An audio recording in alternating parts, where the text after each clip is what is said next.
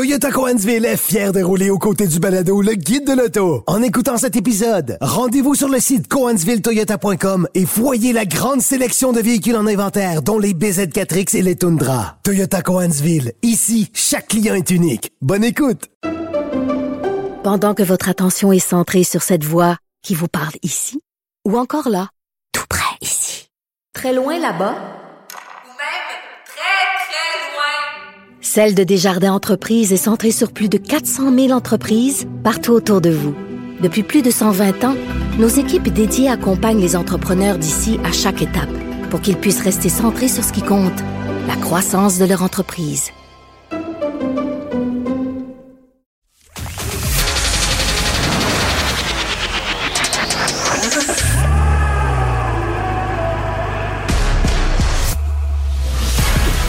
Actualité automobile. Faites le plein. Un parcours bien contrôlé. C'est le guide de l'auto. La référence depuis 1967.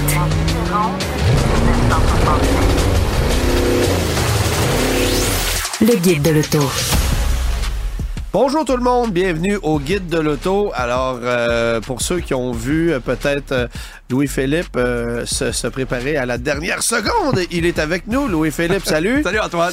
Gono qui est avec nous aussi Bonjour. pour nous parler de voitures anciennes cette semaine, comme ça sera l'habitude désormais.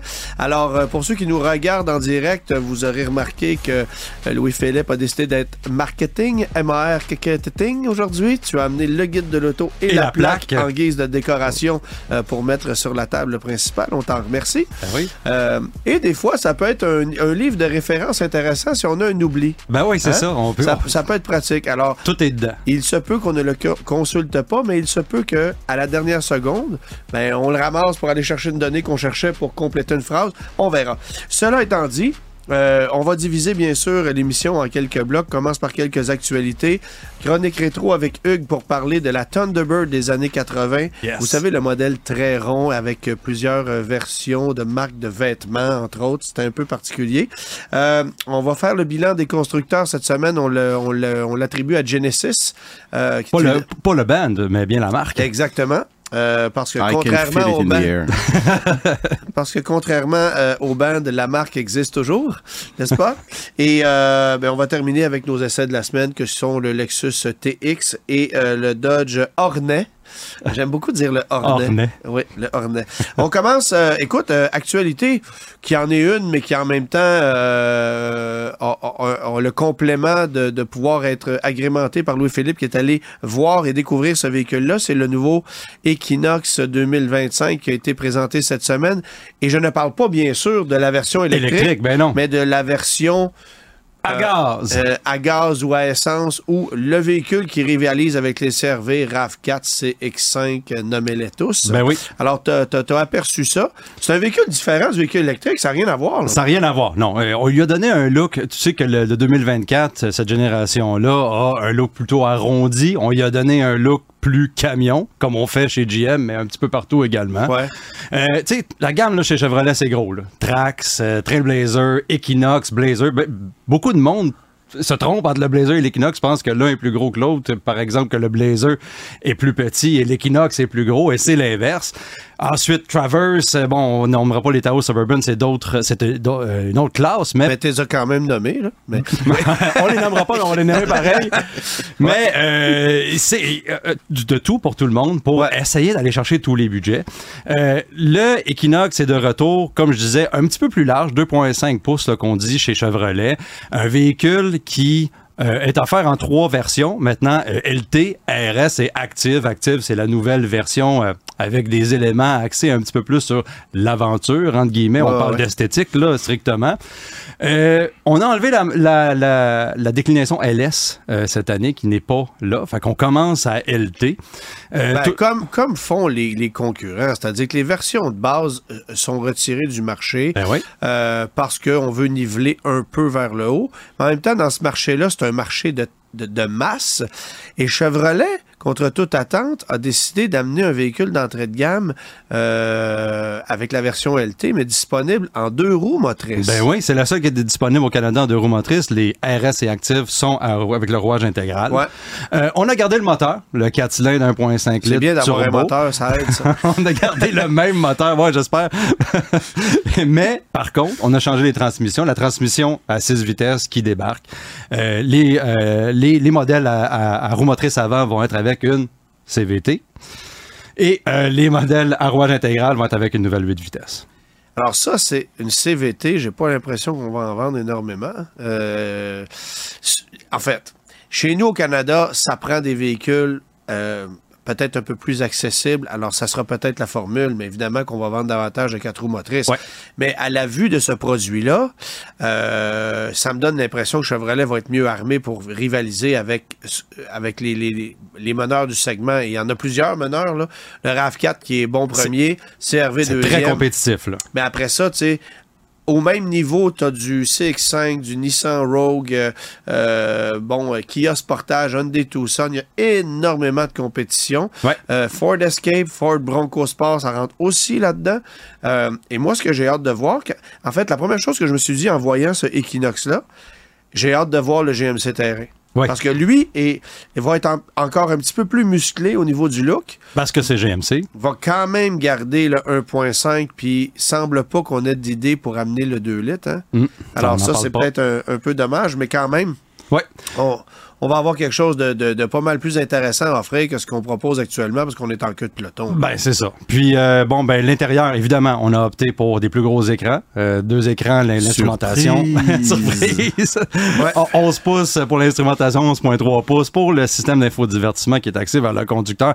On a parlé chez Chevrolet, chez GM en général, d'abandonner les suites logicielles Apple CarPlay puis Android Auto, tout dernièrement. Erreur. Erreur, grosse. En tout cas, on- nous, sont, elles sont tellement appréciées. Moi, j'ai confirmé avec les gens chez Chevrolet, euh, quand j'ai vu le véhicule à Détroit, que ce nouveau euh, Equinox-là on- est toujours euh, équipé des Apple CarPlay et Android Auto. Donc, peut-être que c'est un, un- tranquillement, pas vite, dans les nouveaux modèles, on va, on va les enlever. Mais pour le Moi, j'ai moment. plus le feeling qu'on va revenir sur notre décision. Ben, écoute. c'est un facteur d'achat aujourd'hui. on tâte le terrain en ce moment. Ouais. On a annoncé ça, puis je pense que la réponse a été extrêmement négative parce Ouais. que le Google Built-in, ça fonctionne. C'est juste que c'est tellement, les gens ont tellement adopté Apple CarPlay puis Android Auto que ils vont probablement, exactement comme tu dis, euh, mettre ça comme facteur dans leur décision d'achat. Absolument. Euh, autre euh, produit qui a été dévoilé, c'est l'évolution de la GTI, de, de la GTI de huitième génération, 8.5 en fait, parce qu'il y a des petits changements qui ont été apportés là-dessus. Oui. Il y en a un qu'on dont, on connaissait déjà la nouvelle, c'est-à-dire qu'il n'y a plus de boîte manuelle, mais euh, on a apporté des changements cosmétiques à l'habitacle aussi et sous le capot. Mhm. Euh, c'est sûr que on a gagné à peu près 19 chevaux sous le capot, ce qui est la, la- la bonne nouvelle. J'aime ça quand il dit à peu près 19 Ah ben- chevaux. Je trouve ça Ça dépend comment précis. en, en santé qu'ils sont les chevaux. Ouais, c'est ça. Mais c'est 262 chevaux au total, ce qui veut dire 10 chevaux de moins que la première Golf R. Mm. Donc, euh, c'est quand même quelque chose. Puis ça une voiture à traction.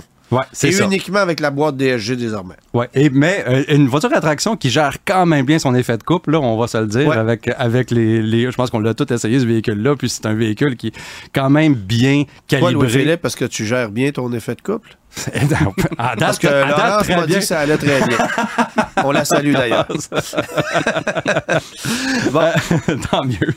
Euh, ben, écoute, dans la GTI, c'est les écrans qui étaient le gros problème dans cette génération-là, je pense, hein, quand on a Ouais. la première fois qu'on a embarqué dans ce véhicule-là. Pour être propriétaire d'une Golf R, je te le confirme. Écran et plastique. C'était Ouais. le, c'était le- le Ouais, plus gros problème. Là, on enlève la manuelle. On se demande, on va-tu enlever les, les, les, euh, les sièges carrelés la prochaine fois dans la GTI parce Ouais. qu'on nous enlève pas mal tout. Là, l'écran est un petit peu plus gros. Pour ta euh, gouverne, on appelle ça le tissu Clark. le tissu Clark. Alors, voilà. Alors, le- pas le carotté, Louis-Philippe. Exactement. Exactement. Euh, oui, puis c'est, c'est, on a euh, gardé certains boutons, on a changé certains boutons sur le volant, etc. Puis comme tu Ouais. dis, bon, un petit peu plus de puissance, mais c'est sûr, c'est déplorable. Euh, la, la transmission manuelle, là, on le savait depuis un bout de temps, mais là, c'est, c'est devenu réalité, on la verra plus. Alors, euh, modification au niveau des écrans dans, dans l'habitacle, euh, changement cosmétique aussi à l'extérieur, calandre, pare-choc, jantes qui sont très belles, qui ont été modifiées. On n'a pas encore de nouvelles de la Golf R, mais on peut s'imaginer que ça va aller dans le même sens si, bien sûr, elle est de retour. Euh, et y aura-t-il plus de puissance sous le capot de la Golfer au suspense? Euh, mais euh, chose certaine, cette GTI-là risque d'être bien intéressante, même s'il n'y a plus de, de manuel. Et la question que je me posais, y aura-t-il encore une manuel dans la GLI? Parce que s'il n'y a plus de manuel dans la Golfer, dans la GTI, ben la GLI demeurerait désormais, avec la Jetta, la seule disponible en manuel. Alors, ça pourrait euh, devenir une, une espèce de plus-value pour ceux euh, qui considèrent la transmission manuelle comme un incontournable. Ouais. Euh, je veux aussi parler de VinFast parce que, bien sûr, ils, ont, ils font actuellement un stunt publicitaire incroyable au Salon d'Auto de Montréal en ayant euh, sur place pas moins de six véhicules. Alors, ça fait énormément jaser. Et on peut même en faire l'essai euh, avec euh, le CA Québec en périphérie du salon. Vous savez, vous pouvez essayer plusieurs véhicules électriques. Toyota BZ4X, Nissan Aria, bref, il y a énormément de modèles. Et le euh, VinFast VF8. Mais, aux surprises, on a eu quelques petits pépins avec euh, les euh, VF8 sur place. Et ce que, ce que je me suis laissé dire, c'est que, bon, d'abord, réinitialisation d'écran, euh, ça fonctionne pas parfaitement. Euh, on a des problèmes à gérer ce qui se passe dans l'écran. C'est les mêmes problèmes que les, les propriétaires actuels relèvent là, sur leur véhicule en ce moment. Il y en a un que j'ai trouvé particulier. Alors, on met le véhicule en reculon. Et vous savez, un véhicule électrique, ça répond instantanément. Donc, vous êtes en reculon, le véhicule n'est pas tout à fait immobilisé, on met ça en drive, on part. Ne pas faire ça avec un VF8, car ça vient de le mêler complètement. OK. Euh, essentiellement, il y a plusieurs personnes qui ont, qui, ont, qui, ont, qui ont voulu mettre ça en drive alors que le véhicule n'était pas hot- euh, complètement immobilisé depuis au moins une seconde. Et ça a créé un shutdown euh, complet. Bon. Ce qui veut dire qu'il n'y avait plus moyen de mettre ça en reculon ni en drive. On était pris sur place. Et la seule façon de pouvoir euh, euh, régler le problème, c'était d'éteindre le véhicule, mais en même temps, ça ne s'éteint pas vraiment. Donc, sors du véhicule, verrouille-le, euh, redébarre, embarque dans le véhicule, mets ça sur le drive et va-t'en. Ouais. C'était une vieille blague d'informaticien à l'époque. On disait euh, euh, bientôt les voitures seront comme Windows, va falloir leur démarrer, l'éteindre. Control Alt Delete en premier, après vrai, ça, on est, ça, ça vient de commencer maintenant. Ben, en fait, en fait, t'as remarqué, t'as remar- remarqué que dans le nom VF8, il y a F8. Alors, si tu pèses sur ton laptop, Alors, c'est peut-être ça, c'est peut-être ça la touche magique. Vite, F8, vite. c'est ça. Et, ironiquement, je me suis abonné à la page VinFast Québec, moi, la semaine passée. Et là, je vois toutes sortes de messages passer. Et il y a quelqu'un qui est propriétaire d'un VF8 au Québec qui s'est fait rentrer dans le derrière. Oui, j'ai vu ça. Euh, et t'as-tu vu que la lettre F était disparue? Donc, c'est un VinFast V8. Ben, écoute. Moi, ça, j'ai trouvé ça pas pire. J'ai trouvé ça très drôle. Euh, cela étant dit, euh, ouais, il y a des pépins avec le VinFast. Alors, on s'est fait poser des questions tout au long de la semaine sur VinFast. Oui, ah oui, au bien Siam, oui. Et bien qu'il soit très audacieux, j'ai encore un peu de misère à, euh, à recommander ce produit-là, mais euh, ça fait jaser. Chose certaine. euh, Les dans- gens ont peur un peu, moi, qu'est-ce que. dans- Ben, pour, mes ont- heures dans le kiosque, là, Ben ouais. c'était qu'est-ce que je fais? Est-ce que je garde ma réservation? Est-ce que je m'en débarrasse? Est-ce que. Est-ce que. ta réservation, t'as pas de réservation à avoir? Ils en ont plein cours. Ils ont des, ils ont des troisième étages remplis de VinFast VF8 à Dorval. Mais il Euh, faut qu'il y ait livre, puis là, les- pour que les gens commencent à les rouler, puis que Ouais. ces bugs-là ressortent, et puis que ces- ces- cette information-là soit, soit envoyée à la maison mère, parce que c'est comme ça, comme on disait il y a, il y a quelques semaines, que c'est des, des, des- des mises à jour over the air, l'info nuagique. Il faut, que il faut que ça roule, ça, pour avoir du feedback de ces véhicules-là. Je pense que c'est comme ça qu'on va réparer les bobos là, chez Vinfast, Parce c'est pas le que choix. là. c'est quand même, je dirais quand même légèrement inquiétant. Les premiers sont arrivés cet été. On est, on est au mois de janvier. On n'a pas l'impression que ça ait bougé tant que ça au niveau des, des mises à jour. Donc euh, il y a déjà quand même une latence de six mois. ben, en fait, il y en a eu des mises à jour, mais peut-être que ça en prend beaucoup. Ouais, C'est mais la c'est- bah, l'impression que, que, que ce qui ressortait quand on lisait des essais un petit peu Ouais. partout à travers différents journaux.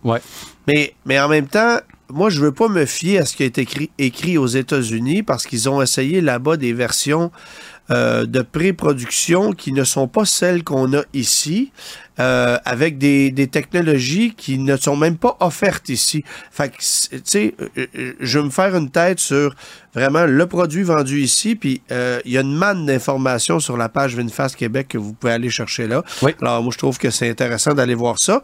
Euh, mais bref, euh, le bilan n'est pas, euh, n'est pas jusqu'à date euh, hyper positif, du moins euh, si je me fie à ceux qui sont organisateurs de ces essais de véhicules électriques euh, euh, au Salon de l'Auto de Montréal. Euh, Tesla, on en sait un peu plus sur euh, le modèle qui va se situer au début de la hiérarchie de la gamme, donc sous la Tesla Model 3. Ben oui, la Redwood, c'est parce qu'on donne des, des noms de projets là, chez, chez Tesla. On se fait un fun fou avec Highland, avec la Model 3 qui, est- qui est maintenant sortie et qui a débuté à être commercialisée là, Ouais. au Canada. La Redwood, c'est la voiture abordable. On a déjà entendu ça là, avant, là, de la voiture abordable, une voiture à 25 000 US, une voiture à 35 000 US. C'est une voiture qui doit compétitionner avec BID, BYD, les- le constructeur chinois qui a dépassé Tesla, puis ça, ça- c'est une grande menace pour Tesla. Et puis, euh, cette voiture-là doit rentrer le marché, doit arriver pour être capable de sauver un peu euh, la donne et donner la confiance aux investisseurs, parce que c'est tellement spéculatif souvent chez Tesla. Il faut lancer un nouveau produit à chaque fois. Les, les, les Cybertrucks vont être très dispendieux à assembler. Ceux qui sont livrés maintenant, c'est ceux à 100 000 et plus, mais là, il faut commencer également à livrer ceux qui sont de base, entre guillemets. Donc, c'est difficile, c'est c'est- ça- c'est un gros procédé. Il faut rassurer les investisseurs, il faut rassurer les c'est un acheteurs. succès garanti. ce Ah, c'est je- j'ai aucun doute, j'ai aucun doute là-dessus. Mais ils connaissent quand même leurs problèmes d'a- d'assemblage, je veux pas. Et cette- ce modèle-là à 25 000 US va venir un peu, comme tu dis, supporter, débuter cette gamme-là chez Tesla.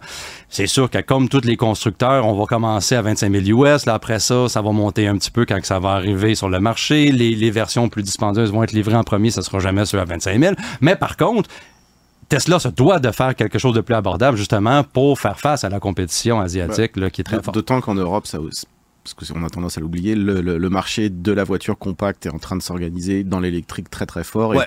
Là, Tesla, ils vont vraiment avoir besoin aussi d'avoir ce véhicule-là. On pense à la Volkswagen ID2. Euh, Ah il y a- oui. il y, a la Renault 5 qui va sortir euh, Ouais. l'année prochaine. Juste, juste dans les salons en Europe cette année, en 2023, justement, les, les, les constructeurs asiatiques étaient tellement présents, Ouais. veulent prendre des parts de marché en Europe, ça s'en vient inévitablement ici. là. C'est clair. Bon, évidemment que euh, la- cette Tesla qu'on- qui risque de s'appeler la Tesla 2, là, ou Model 2, si, on peut se fier à ce, qu'on- ce dont on a entendu. Une bonne déduction. Euh, ça pourrait aussi rivaliser avec la future Chevrolet Bolt, euh, des produits comme ça. Mais on sait que ça ne sera pas une berline, mais ça va être une espèce de multi-segment là, Hmm. qui, moi, euh, me donne l'impression d'un format qui pourrait ressembler au VinFast VF6 qu'on a vu. Hmm. Alors, Hmm. peut-être un, un Chevrolet Bolt EUV un peu pimpé en termes de format. Là. Pensez à quelque chose comme ça. Oui. Ça sera aussi le cas de la prochaine Nissan Leaf, qui va être catégorisée euh, comme un multisegment et non plus comme une Comme voiture. une. Alors, euh, c'est certain que ça sera la formule à adopter pour des véhicules électriques, entre gros guillemets, d'entrée de gamme euh, dans l'industrie automobile. Ouais. Euh, de son côté, Ford, devrais-je dire fidèle à ses habitudes, rappelle quelques unités avec des petits problèmes pour le- l'Explorer. Moi, ça me rappelle euh, un, un certain... euh, en fait, c'est un problème un peu moins grave que ce qu'on avait connu avec les Explorers au début des années 90, avec l'histoire des pneus Firestone, Ah oui. mais c'est quand même 2 millions de Ford Explorer. Oui, c'est pas un gros problème en tant que tel, comme tu l'as mentionné. C'est pas le même type de problème. Par contre, on a euh, des, euh, des, des pièces du véhicule, des pièces cosmétiques du véhicule qui peuvent se détacher pendant que le véhicule roule sur la route. C'est un rappel qui n'a pas causé d'accident encore selon, selon les autorités, mais c'est quelque chose qui est, qui est euh, essentiel à faire parce que, je veux pas, si tu reçois une- un, un morceau de plastique dans le pare-brise sur l'autoroute qui vient d'un Explorer, ben, ça peut causer des problèmes. Maison. Alors, euh, alors c'est des, c'est des C'est modèles moins c'est- pire qu'un capot, remarque. c'est moins pire que, ou un gros morceau de glace qu'on ouais, voit aujourd'hui de- des fois. ça. Non. Euh, 2011 à 2019, euh, c'est les, euh, c'est les modèles qui sont touchés par ce rappel-là. Et puis, bon, mais évidemment, c'est 2 millions de véhicules, comme tu le, tu le dis. C'est, c'est, c'est quand même assez. Mais 2011, considérable. on s'entend-tu que la moulure peut se détacher parce qu'il y a des trous en dessous de la moulure, là? Sais, la corrosion chez Ford, ça date pas d'hier. Fait que si la moulure tient plus parce qu'il n'y a plus de métal en dessous, ça aussi, ça se peut. C'est- Ça se peut également. Bon, fait que. Mais puis j'aime ça parce qu'on rappelle des véhicules tellement vieux qui sont même plus sur la route. Fait que c'est un bon truc. Tu t'es rappelles tellement tard que tu es certain de pas faire la job. On a fait ça chez Jeep récemment. On a rappelé des, des Grand Cherokee 2005. Euh, ils n'existent plus, ces véhicules-là. Là, sont, sont partis. Enfin, bref. Alors, euh, si vous êtes propriétaire d'un Explorer 2011 à 2019, euh, ça se peut que vous receviez une lettre euh, si vous avez encore toutes vos, mul- vos moulures, bien sûr. Sinon, ben, ça ne vous concerne pas. C'est ça. Pendant que votre attention est centrée sur vos urgences du matin, vos réunions d'affaires du midi, votre retour à la maison ou votre emploi du soir, celle de Desjardins Entreprises est centrée sur plus de 400 000 entreprises à toute heure du jour. Grâce à notre connaissance des secteurs d'activité et à notre accompagnement spécialisé, nous aidons les entrepreneurs à relever chaque défi pour qu'ils puissent rester centrés sur ce qui compte, le développement de leur entreprise. Le guide de l'auto. Hugues, cette semaine, on va parler d'une voiture qui m'a toujours un peu fasciné. C'est la Ford Thunderbird des années 80. Puis évidemment, je parle pas des premières années de 1980 parce que c'était une Thunderbird non mémorable. On va y revenir. Euh, mais euh, Thunderbird à partir de 1983, le modèle qui était très aérodynamique, arrondi, il y a eu plusieurs versions. Et avant de, de te lancer là-dedans, moi, je veux juste te dire que c'est une voiture qui m'a fasciné dès mon jeune âge parce que j'ai un oncle qui a possédé une 84 Turbo Coupe manuelle, euh, qui est une voiture assez rare aujourd'hui, Oui, euh, qui est même une belle curiosité. Oui, là. absolument. Alors, euh, je te laisse aller, mais on commence peut-être par parler de cette nouvelle génération de Thunderbird qui n'a rien à voir avec le modèle précédent. là. Bah non, en fait, quand il la présente, euh, peu de gens réalisent que cette voiture est une véritable révolution chez Ford. Et en fait, la raison, elle est simple, c'est parce que la voiture a été autant dessinée par des designers que en tunnel de soufflerie. OK. Bon. Et les raisons qui ont, qui ont poussé Ford à s'en aller dans cette direction-là, évidemment, euh, bon, la Thunderbird est un porte-étendard un peu pour la marque Ford, est un nom qui est euh, sur le marché depuis 1955. Exactement. Alors, euh, et on l'a jamais abandonné essentiellement. Alors, c'est- important là, pour Ford. Alors en fait, il y a plusieurs raisons pour lesquelles Ford a, a décidé de, de, de, casser un petit peu les choses. Déjà, il y a euh, la crise du pétrole de 73 et de 79 qui a Ouais, quand même ouais. beaucoup chamboulé la donne. La montée en puissance des constructeurs japonais qui a chamboulé le marché. Ensuite, il y a l'apparition en 78 de normes de consommation qui sont plus restrictives. Donc, il va falloir faire quelque chose pour économiser de l'essence. Sinon, Oui, et les Ford en 1978-19 n'étaient pas nécessairement des modèles économiques. non. Des 400 puis des 460 pouces cubes, c'était moyen ouais, économique, ouais. ça. Et la troisième raison, elle est toute simple, c'est que la huitième génération de T-Bird, qui est surnommée la Boxbird, bah, elle avait bien démarré en 80, mais très vite, euh, les ventes ont baissé. Elles sont passées de 156 000 en 80 à 45 000 en 82. Donc visiblement, euh, un char carré, euh, ça marchait plus, et il fallait euh, prendre de faire autre chose. Bon. Euh, Est-ce que Ford était capable d'amener cette voiture-là à un autre niveau? C'était la grande question, parce qu'évidemment, euh, il y avait toute une question de changement d'image aussi du nom Thunderbird avec cette génération-là. Alors en fait, au début, non. Parce qu'il y a euh, beaucoup de gens qui sont en place qui hum, sont conservateurs. Euh, et, et ces gens-là vont progressivement disparaître de la direction de Ford. OK. Ce qui va faire changer les choses. Lia Coca est renvoyé en juillet 78. Ouais. Il est remplacé par Philippe Caldwell. Euh, Henry Ford II, qui est quand même le patron de la boîte, il y a son nom sur euh, le building. Lui, il n'aime que les calandres verticales. Lui, les, les chars euh, aérodynamiques, il veut rien savoir. Et lui part en octobre 79. Donc là encore, il est remplacé par Philippe Caldwell et Philippe Caldwell est remplacé par Donald Peterson. Et c'est ces deux-là qui vont vraiment amener Ford dans les années 80, qui vont assurer la révolution. Parce que, bon, évidemment, il faut comprendre que c'est un 83, le véhicule, mais on commence à travailler sur cette voiture-là 4-5 ans plus C'est tôt. ça, là. vers 78-79. OK. Deuxième point, euh, il y a des gens aussi qui changent au niveau du design. Le patron du design quitte euh, en 1980, fin 80, suite à une crise cardiaque. Euh, c'est Gene Bordina et il sera remplacé par Donald Kopka. Ensuite, le designer qui va vraiment être celui qui va euh, faire euh, bouger les choses, c'est Jack Telnack. Et euh, lui a travaillé en Europe dans les années 70 et il sait l'importance d'une aéro- bonne aérodynamique pour faire réaliser des économies. Et Telnack fera un excellent travail. les performances Absolument. aussi. là. Et. Telnack fera tellement bon travail que c'est lui qui va devenir euh, directeur du design de Ford en 87. Et donc à partir de là, Telnack et Kopka, les deux designers, vont se faire les champions de l'aérodynamique chez Ford. Et ils ont la mission d'éduquer le public, parce que le public n'est pas du tout habitué à ça, mais aussi les équipes dirigeantes de Ford qui eux comprennent pas très bien. Donc là pour ça ils, ils lancent les prototypes probe 1 Ouais. 2 3 4 5 qui Oui, vont être produits de 79 à 85 qui vont être de plus en plus aérodynamiques et qui vont déjà permettre un petit peu de montrer c'est quoi une voiture aérodynamique. Et enfin une petite anecdote parmi les designers, il y a un type qui s'appelle William Boyer et il a travaillé déjà sur la première génération et la deuxième génération. Ensuite, il a travaillé un peu dans le monde et un de ses derniers designs, c'est la neuvième génération euh, de T-Bird. Donc lui, il a, Ok. il a un c'est Monsieur T-Bird, il a un véritable historique avec la voiture. Euh, OK, alors présente-nous cette voiture-là qui, à cette époque-là, devait toujours rivaliser avec des modèles comme la Chevrolet Monte Carlo, la Dodge Mirada qui était en fin de carrière aussi. Euh, Alors, mais la Monte Carlo, c'était un produit qui était établi. On l'avait redessiné en 81. Ça avait beaucoup de succès. Alors que là, on était champ gauche en côté design. Là. Absolument. Euh, la voiture est introduite le 17 février 83. Elle Ouais. est surnommée logiquement Aerobird. Toutes les T-Bird Ouais, ouais, ont un surnom. Elle repose comme la huitième génération sur la plateforme Fox qu'on retrouve euh, principalement sur la Mustang. Ouais. Mais cette fois-ci, l'empattement est raccourci de 11 cm. Le poids est réduit de 45 kg, mais euh, l'habitabilité euh, reste à peu près la même.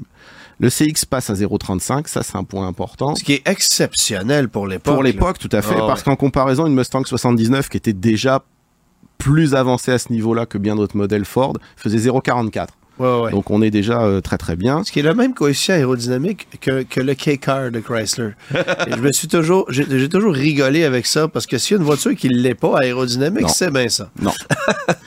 Et euh, en fait, il y a une histoire intéressante, c'est que quand on regarde les tout premiers modèles, on voit que les phares sont pas intégrés. Ouais.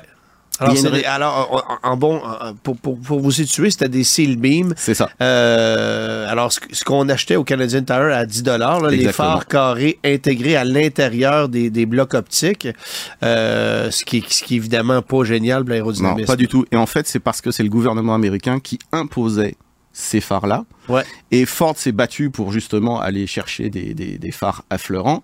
Ils ont réussi à faire changer la loi en 83, mais c'était déjà trop tard pour la T-Bird. Et le changement va se faire un petit peu plus Et je te pose une colle. Quelle était la première voiture du groupe Ford à avoir des feux affleurants sur la le marché? de- Continental Mark 7, La Conti- Ah, T'es en quelle année, là? 84. OK. Alors, euh, t'es à la même année que moi, mais j'étais, avec la Mercury XR4 TI, mais qui était une voiture européenne, C'est ça. qui est une Ford Sierra, Voilà. en fait. Et euh, bah, Ford américaine en tout cas. Ouais. Donc euh, ensuite sur la, la T-Bird de base, il y a deux versions, base et héritage. Le V8, le moteur de base est un V6 3 litres 8 de 110 chevaux, pas terrible. Vient ensuite un V8 302 pouces cubes, 4,9 4,9 litres, 230 chevaux, avec une boîte à OD avec overdrive en option. Intéressant que tu dises 4,9 litres, parce que même si Ford a passé son temps à dire que c'était son fameux 5 5 litres, litres. la cylindrée, c'est 4949 cc. Exactement. Donc, techniquement, c'est un C'est un 4,9. 4,9 litres. Ouais. C'est comme ça les chiffres. Euh, la voiture est bien accueillie par la presse globalement. Ouais. Elle a d'ailleurs failli gagner le titre de voiture de l'année 83, mais elle la perdra face à la Renault Alliance. Euh, ouais, ce qui est assez, ce qui est assez fascinant. Remarque, la Renault Alliance méritait aussi son titre pour à l'époque. l'époque, oui. Après, ça Ouais. sera une autre histoire. Bon, évidemment, il y aura eu aussi euh, des versions un peu plus poussées. J'en ai parlé en début de chronique. Voilà. La version turbo euh, qui débarque avec une mécanique partagée avec une Mustang aussi, qui était la Mustang SVO. Alors, pas tout de suite. Elle arrive euh, avec un 4 cylindres doté d'un turbocompresseur, Ouais. injection électronique, 2,3 litres, 142 chevaux. Il n'y a pas encore euh, la mécanique de la SVO, elle va arriver un petit peu plus tard. Mais c'est le même bloc, là, essentiellement. C'est le même bloc. Ouais, c'est le même C'est bloc. le même bloc. Ouais. Boîte manuelle avec levier de vitesse sur la console centrale, direction plus directe, essieu arrière à glissement limité, déflecteur avant, phare anti-brouillard, roue en aluminium, c'est un vrai char de sport. Et, Euh, puis, puis tout ce qui s'appelle chrome sur la voiture est éliminé aussi. Euh, en fait, six mois après le début de, premier- de- de- début de production de la Turbo Coupe, parce que les premières unités avaient un look un peu curieux, puis on s'est rapidement euh, ravisé, mais ça avait un look beaucoup plus moderne que n'importe quel autre coupé américain. là. Absolument. Et en fait, la voiture euh, séduit beaucoup les acheteurs. Ouais. Et la nouvelle T-Bird explose ses chiffres de vente par rapport à 82. On passe de 45 000 à 122 000 exemplaires. Donc la, la réaction est bonne, ce qui est très important pour Ford parce qu'il y a d'autres modèles aérodynamiques qui vont arriver l'année suivante, la Tempo et justement la Continental Mark 7. Et suivra euh, quelques années après aussi la Taurus, qui aurait été un succès extraordinaire. Bon, évidemment, euh, Ford a fait évoluer cette voiture-là, a lancé de nouvelles versions, a fait évoluer ses mécaniques aussi. Là. Bien sûr. En 84, les V6 et les V8 euh, reçoivent l'injection. La boîte automatique est disponible sur le Turbo Coupe. La version de luxe héritage devient Elan. Et il y a une version Fila, Ouais, ça, je trouve ça intéressant. très intéressante, faite en association avec un couturier italien qui est euh, vendu. Elle a une carrosserie de ton, des roues en aluminium de co- couleur coordonnée, des bandes décoratives rouges et bleues Ouais. et un intérieur en cuir blanc. Et tu, ben, et tu l'as uniquement en blanc, si ma mémoire est Ouais. bonne. C'est ça. Donc, la peinture extérieure est blanche. En fait, c'est des, des- anthracites, plus ou moins clairs. OK, mais bref, ça avait un look assez particulier. Ouais. Je ne me souviens pas d'avoir vu une voiture comme celle-là, mais j'en ai dans des catalogues. J'ai- lu là-dessus, mais j'ai pas l'impression que ça en est vendu énormément. J'ai pas trouvé de chiffres séparés pour cette version en particulier, mais le modèle 84, c'est très très bien vendu, 170 000 exemplaires, ce qui Ouais. est excellent pour une année pleine. Ben oui. Et, et, et- c'était pas quand même des voitures qui étaient euh, grand public. C'était cher, une Thunderbird Ouais. à l'époque. là. Euh, et Ford euh, a, a- fait payer très cher sa technologie. On les vendait plus cher que les Monte Carlo équipements équivalents. Et si tu voulais payer encore plus cher, tu vas aller chez Mercury acheter une Cougar qui était essentiellement la même voiture, mais avec un, un- un habillage un petit peu différent. Et, un, Euh, et un arrière taillé ouais, à la c'est serre, assez bizarre. C'est ça. Moi, je me souviens de la blague d'un type qui avait dit Moi, j'aime pas ça, la Thunderbird, parce qu'on dirait qu'elle a deux pare-brises. J'aime j'aime mieux avoir euh, euh, une partie arrière tronquée. Enfin, bref. Euh, voiture qui a évolué aussi en 87, mais avec euh, un habillage un peu différent. Ils ont refait la carrosserie essentiellement. Alors oui, les faciès arrière et avant sont revus, et là cette fois-ci, les phares effleurants apparaissent. Ouais.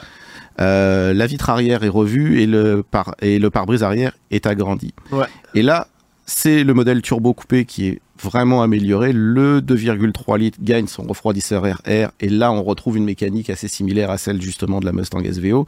Qui est la, disparu, qui n'existe plus à ce moment-là Voilà. déjà. Ouais. et la puissance monte à 190 chevaux en manuel uniquement parce que la boîte automatique n'était pas capable de- d'encaisser ça et euh, la puissance dans le cas de la boîte automatique était limitée à 150 chevaux.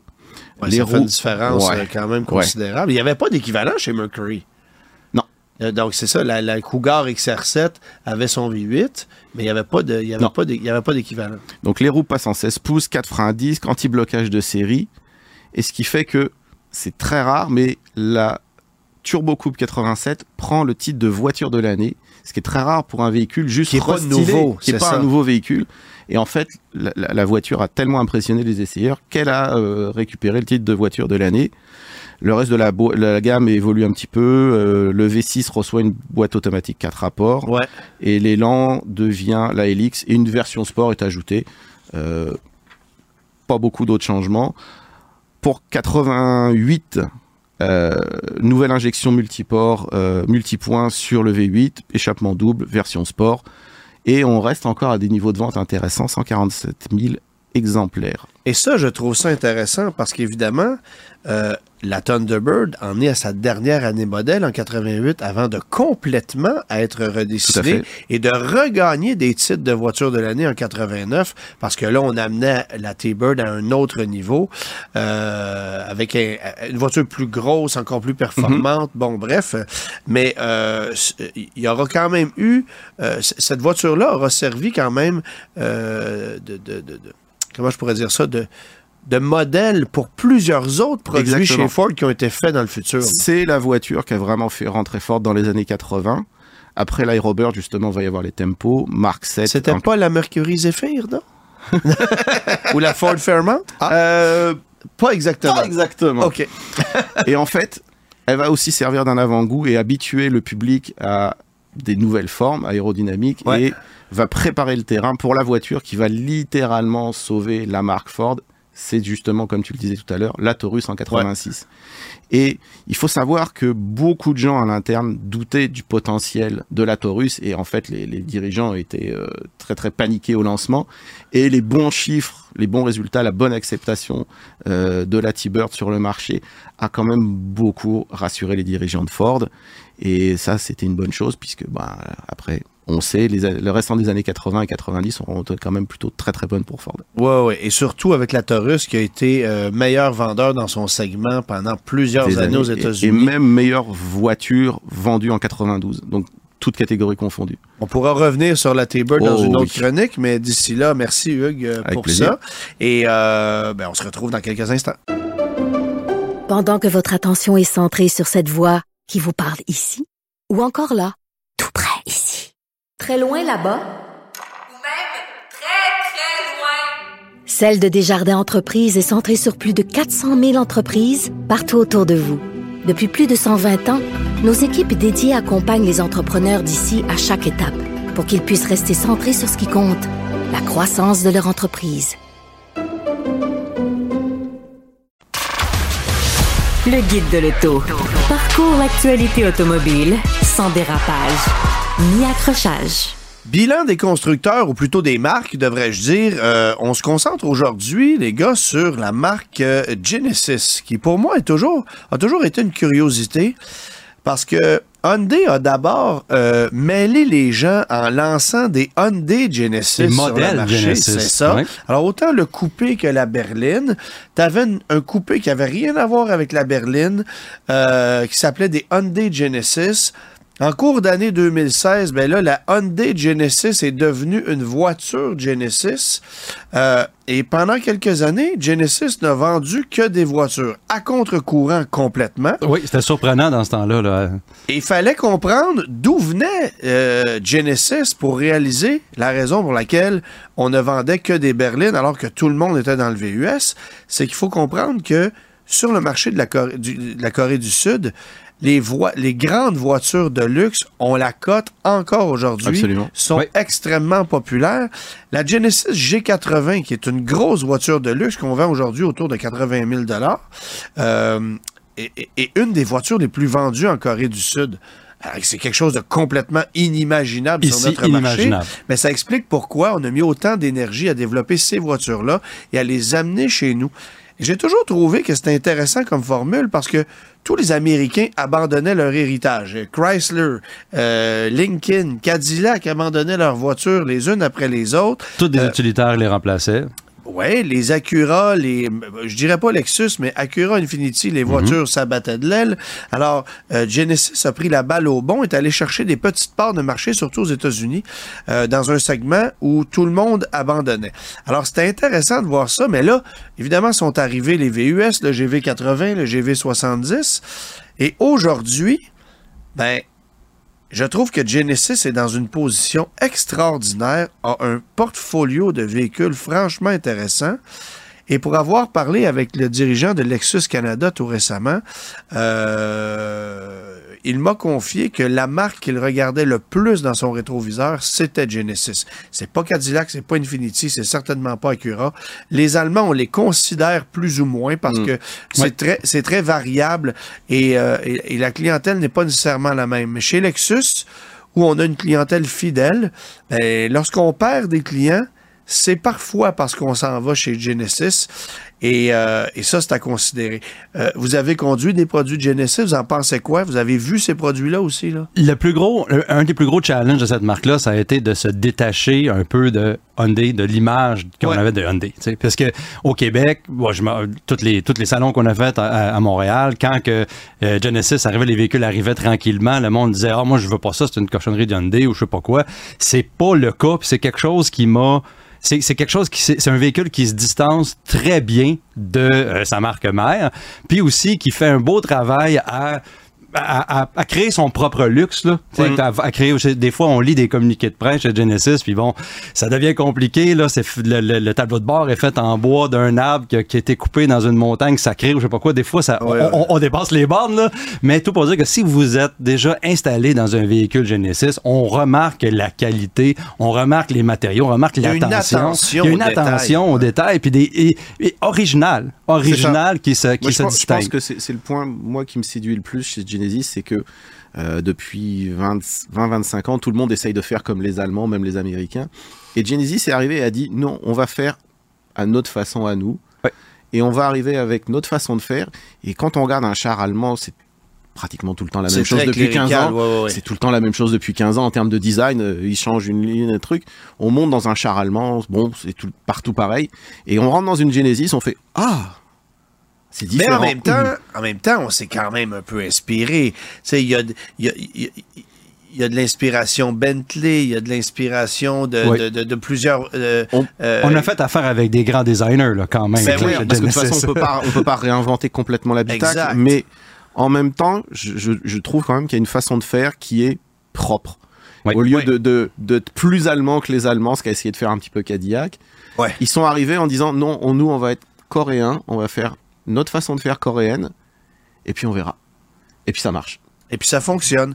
Bon, évidemment, on, a encore un réseau de concessionnaires relativement limité. On n'est pas installé comme euh, Lexus, comme Acura encore. Ça s'en vient. C'est une marque qui a euh, six ans bien sonné maintenant sur notre marché et euh, on est encore en mode séduction.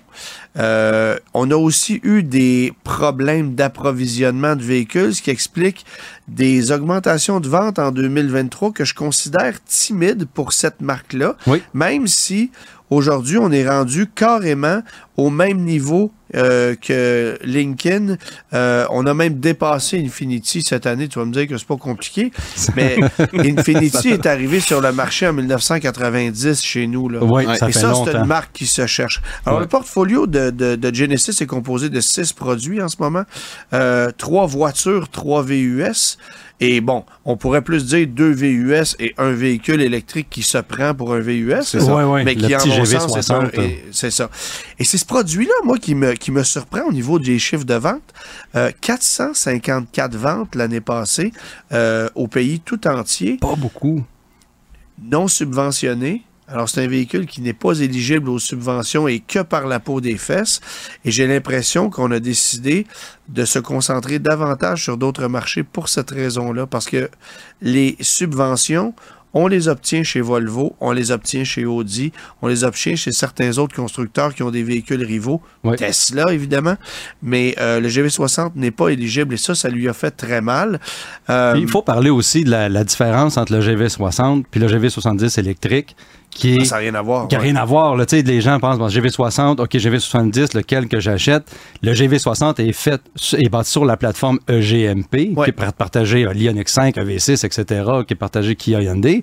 Et puis, le GV70, c'est la plateforme du véhicule à essence. Ben, c'est en fait, juste c'est ça, c'est un véhicule adapté. c'est un véhicule adapté, Ouais. donc, donc euh, moteur en avant, moteur en arrière, et puis la batterie. On a pris ce véhicule-là parce qu'on voulait embarquer dans le segment des utilitaires compacts de luxe le plus rapidement possible. Mais il faut s'attendre aussi à ce que Genesis arrive avec son, son GV70 électrique bientôt pour avoir une gamme qui est un petit peu plus logique. On a fait la même affaire avec la G80 Berlin d'ailleurs, qui est un, un véhicule adapté. Oui, mais la GV, évidemment que c'est pas du gros volume. Là. Chez nous, Ah euh, tu vois, c'est 383 unités en, en- en 2023.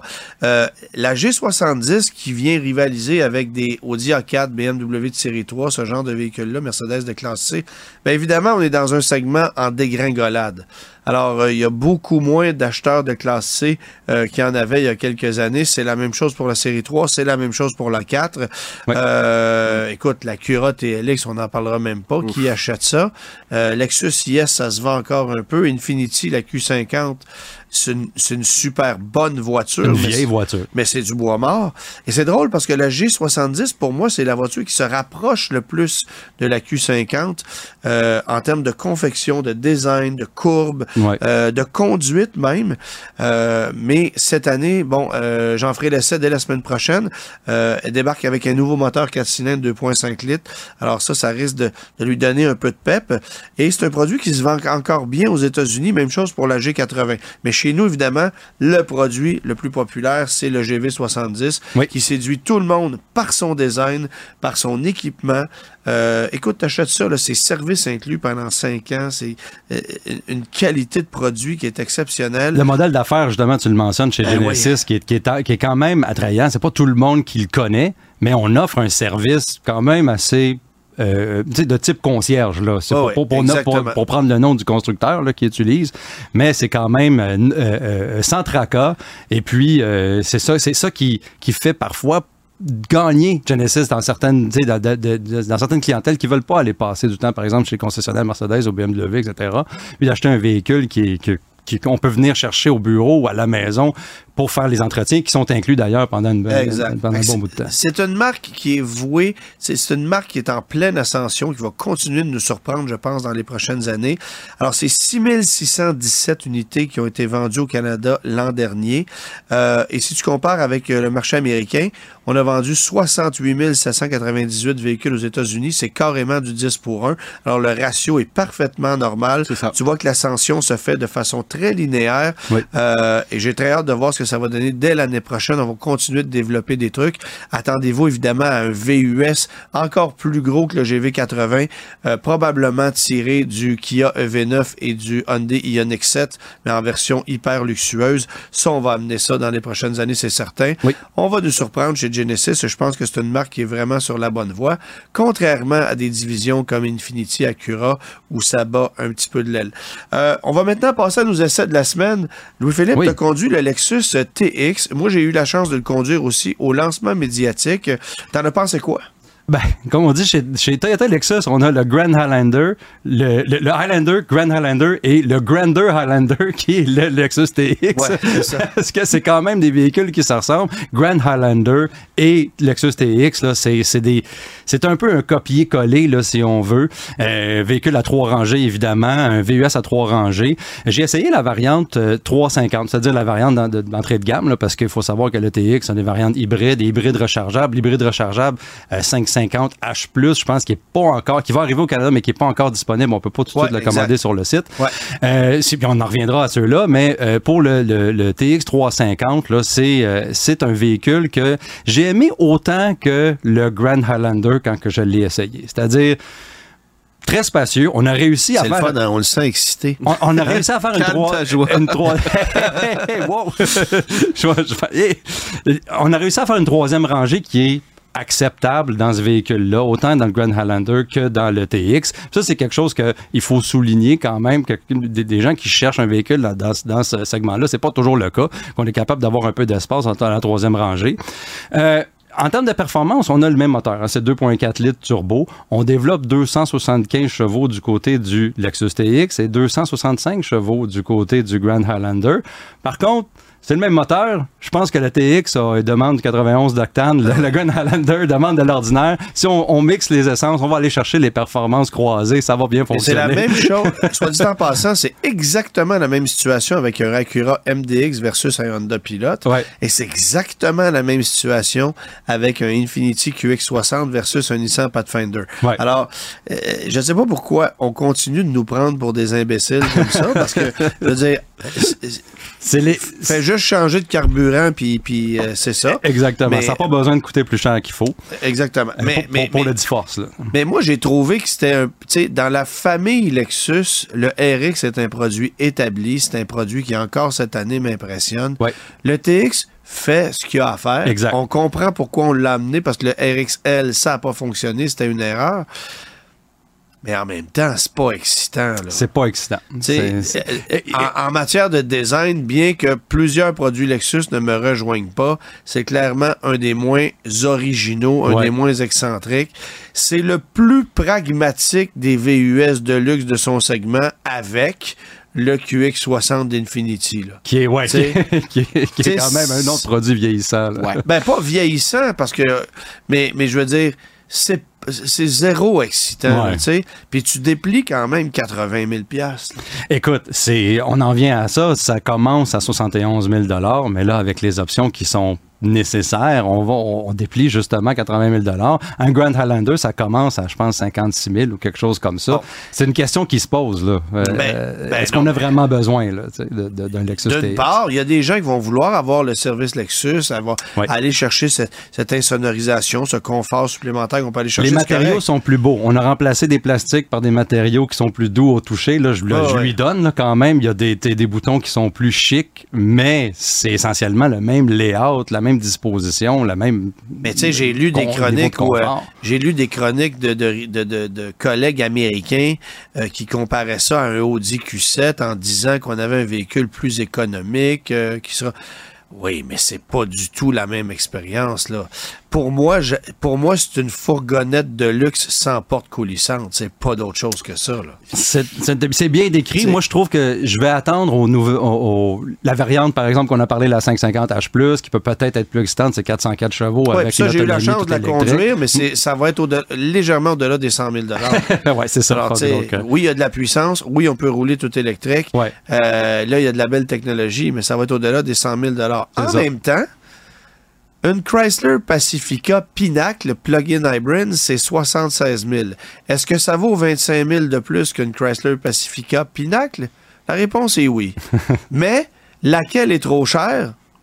La Chrysler Pacifica Pinacle. On est Alors- rendu à faire ces comparaisons-là. ben là. oui, ben oui. Puis, tu sais, euh, je suis certain que les gens de Lexus seront pas heureux de savoir que je compare leur TX à une fourgonnette, mais je peux pas comparer ça à un SQ7, là. Tu Mm. comprends-tu? Mm, mm. On n'est pas dans le même... euh, On n'est pas dans le même niveau de, de- de performance, Non, non, c'est on n'est pas dans le vraiment- niveau d'expérience. Puis, voilà. puis je pense que le TX 550H+, en termes de performance, risque de se comparer, par exemple, à un MDX type S qui, lui, a aucune technologie hybride ou rechargeable ou quoi que ce soit, mais qui tente d'aller chercher plus de performance, Ouais. avec probablement une dynamique supérieure, oui, mais quand tu sais qu'avec le Lexus, tu vas pouvoir rouler à un 60 km tout électrique, puis après ça, rouler à 6 litres, 7 litres au 100 euh, avec 400 chevaux, euh, ça risque d'attirer bien des gens qui, qui pour eux, euh, sont prêts à débourser 100 000 pièces pour un véhicule familial, mais ont aussi ce côté pragmatique et, et peut-être même écologique de dire de bon, ben, rechargeable. on n'a pas besoin Ouais. d'avoir un monstre euh, à la Range Rover pour déplacer les enfants. Ouais.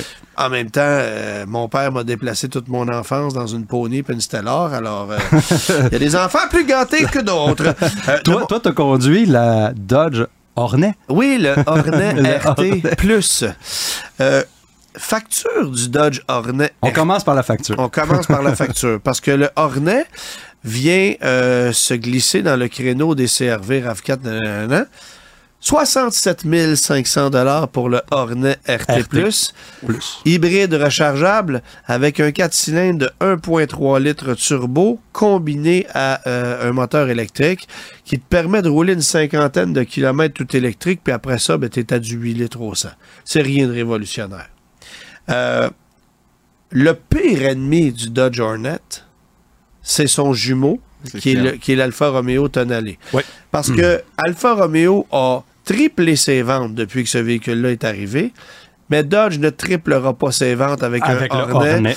parce qu'évidemment, ben, c'est difficile d'être compétitif avec un véhicule comme celui-là, qui est même plus à l'étroit qu'un Mazda CX-5, Mhm. Qui est Qui- déjà très étroit. qui, est- là. qui est plus petit que tous ses rivaux. Oui. Euh, et, et un Hornet, bon, tu as, évidemment une version à moteur 2 litres turbo à essence traditionnelle euh, qui dépasse euh, largement le seuil des 40 000 parce que tu n'en verras pas des versions de base. Alors ça, c'est la version GT. Et quand tu t'en vas dans la version RT, ben, c'est l'hybride rechargeable. Euh, Véhicule intéressant euh, sur le plan dynamique. Oui. Moi, j'ai vraiment pas détesté, mais... Euh, agréable à conduire, mais il faut pas que tu penses trop à la facture. ben, en fait, le 67 500 tu retires ensuite euh, un 10 000 de crédit euh, gouvernemental applicable. Oui. Alors, c'est 8 656 plus taxes qui fait 10 000. Euh, et pourquoi? Parce que tu as une batterie euh, de 15,5 kWh, donc juste au-dessus de la limite pour qu'il soit éligible, et tu as une autonomie électrique affichée à 51 km, qui est juste au-dessus des 50 km pour qu'il soit éligible. Alors, Mais ça, c'est un pur hasard. Oui, c'est totalement un pur hasard. On, on- on- ah, c'est drôle, ça donne bien, tu sais. Non, non, on a développé un véhicule de conformité pour que ça fonctionne. Et à cause de ça, on a pu grimper les prix, sachant que... Voilà. Et, et évidemment que on vend... Bon, c'est pas comme si on vendait énormément d'unités en ce moment, mais on va vendre plus d'hybrides rechargeables que de versions régulières parce que rendu là, l'écart de prix entre Eh, les deux est pas si grand Pas que si ça grand que ça. considérant que tu ramènes le prix 10 000 plus bas. Évidemment que de mettre des, vers- des options dans une version GT, euh, ben ça, ça, ça, ça fait en sorte que les prix viennent se frôler. Là où j'ai un problème, c'est que c'est pas un Dodge. Ben, c'est ce qu'on C'est disait il y a deux rien, semaines. Ouais. C'est, c'est le, le, le, le Tonale va aider la marque Alfa Romeo à avancer et la redéfinir, mais Ouais. le Hornet n'aidera pas la marque, la, la marque Dodge à se définir. Ben non. Comme tu l'as dit tantôt, véhicule de conformité, c'est pas quelque chose qui va durer ben, ben longtemps. Ben, en fait, c'est un- véhicule de transition pour moi chez Dodge parce que Dodge est en année de transition. C'est-à-dire qu'en 2024, tu as le Durango et tu as le Hornet. Euh, le Durango, c'est un produit vieillissant. On sait que les V8 disparaissent l'année prochaine. On va peut-être le garder un an encore. Et après, Dieu seul sait ce qui va venir le remplacer. Mais on va fort probablement s'inspirer du Grand Cherokee pour créer un équivalent chez Dodge avec cette nouvelle plateforme-là, avec cette nouvelle technologie-là. Et on va arriver aussi avec Charger électrique, Charger avec le moteur Hurricane. Et on verra ce qui va arriver. Mais le Dodge Hornet, c'est un Alfa Romeo avec une autre calandre. Et vous conduisez un véhicule italien de A à Z. Là où j'ai un peu un, un- mon scepticisme est, est- est- est pas n'est pas que modéré, pardon, c'est que on a déjà fait cet exercice-là il y a une dizaine d'années avec la Dodge Dart, qui était aussi une Alfa Romeo, et ça a été un échec sur toute la ligne. Alors, comment ça se dessine pour le Hornet? Je pense que ça va être un peu moins pire. On est dans un autre contexte. Ouais, il, est On plus est dans dans le un- cœur- il est quand même plus dans le cœur du marché que la Dart ne, ne l'était à l'époque. Oui, effectivement. Puis Dodge a toujours eu de la misère avec ses voitures compactes, même si on a eu beaucoup de succès avec la Néon. Euh, alors, le Hornet, c'est un véhicule qui, oui, porte l'emblème Dodge, mais euh, ne perdurera pas extrêmement longtemps, selon moi. Alors que chez Alfa Romeo, c'est un vent de fraîcheur. Alors, c'est drôle comment un même produit chez deux marques euh, marketé et vendu de façon différente peut avoir un aspect complètement euh, distinct. Ouais. Alors, bravo à Alfa Romeo et chez Dodge, ben, je dis euh, bonne chance. Alors, messieurs, c'est tout pour cette semaine. Je serai en essai routier la semaine prochaine. Je l'ai mentionné un peu plus tôt, le G70 2.5 Turbo. Je vais aussi aller mettre à l'essai le Sprinter 4x4 dans le sud des États-Unis. Alors, euh, on verra comment on s'organise pour l'émission de radio. On va tenter des trucs. Hein? Euh, à Cube Télé et à Cube Radio, c'est c'est c'est bien des premières fois ces temps-ci. Alors, on va s'adapter pour, euh, pour la prochaine émission, mais on se retrouve très prochainement. Bonne semaine à tous. Bonne semaine. Le guide de l'auto. Disponible aussi en balado sur l'application et le site cube.ca. Radio, télé, balado, vidéo. Cube, un média pas comme les autres.